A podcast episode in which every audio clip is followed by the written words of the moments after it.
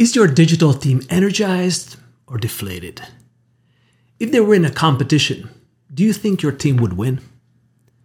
Do they show up unstoppable and ready to conquer? Oh, yeah. We're here to talk about the softer side of value creation. Having seen a lot of transformation teams in my career, I can often predict how the team will perform based on how they show up every day and in every meeting. Here's what I mean. Have you seen the great performance of a project team having fun, bursting with energy, ready to take on the world, fueled by the challenge they feel to transform the business? Well, it's real. We have all seen those. While other teams seem to be fading in and out of Zoom calls, looking tired and demotivated. It is like in sports winning teams show up ready to win, taking the offensive stance. Losing teams are hoping to hold the defensive line and live another day or meeting. I believe the softer side of digital value creation is keeping the team on top of their game. Let's be real. Transformation is hard, not because of the technical skills, but because very few companies support innovators the same way they support the core business and the status quo no matter how strong the pronouncements from the CEO from the digital imperatives are, digital teams will face up with natural resistance and rejection from the business as usual. Mental state, psychology, or spirit of the team, whatever you want to call it, will become a big part whether they will succeed or not. Think about it. Every company is hiring from the same talent pool they all pay similar compensation, they use similar tools, and the career paths are fairly comparable, at least within the same industry. Yet some projects and some companies become great examples, while others are warnings. All things being equal, digital winners keep their teams motivated, energized, and empowered.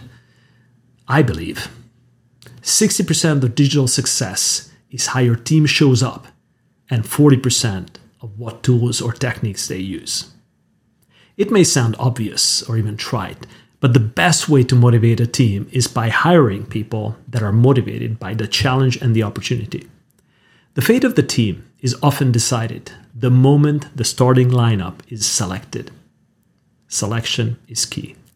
Finding the right combination of creative challenger types with deep technical and business skills is essential. Winning teams seem to have some common traits. Here are a couple I thought I thought of. Number one, they are a mission. There is no better empowerment than having the leadership behind you.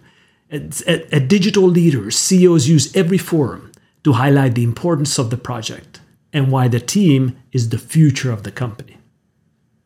Digital teams that are the most fired up all seem to have backing from the CEO.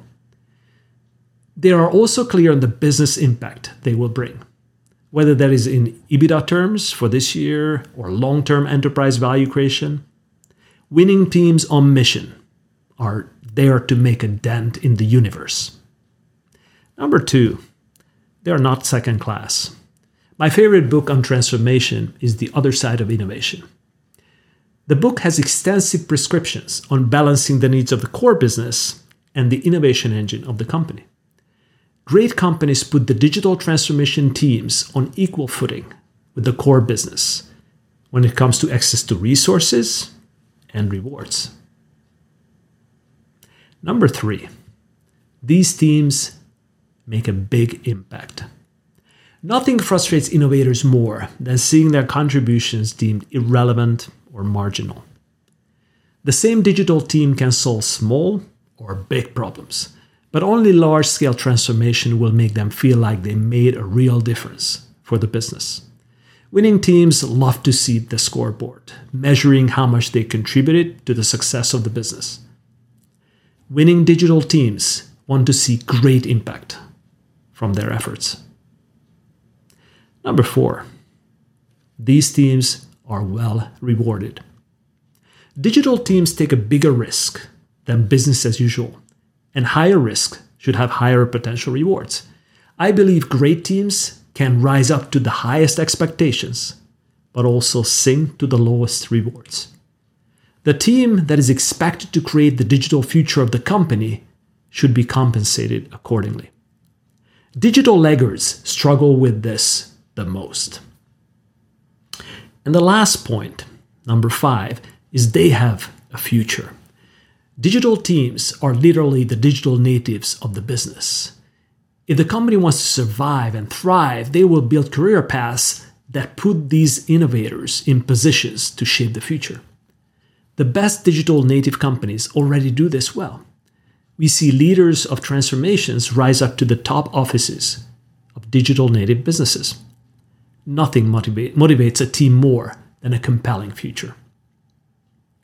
So if you want digital transformation, then make sure you have a great and fired up digital team to start with. Talk soon.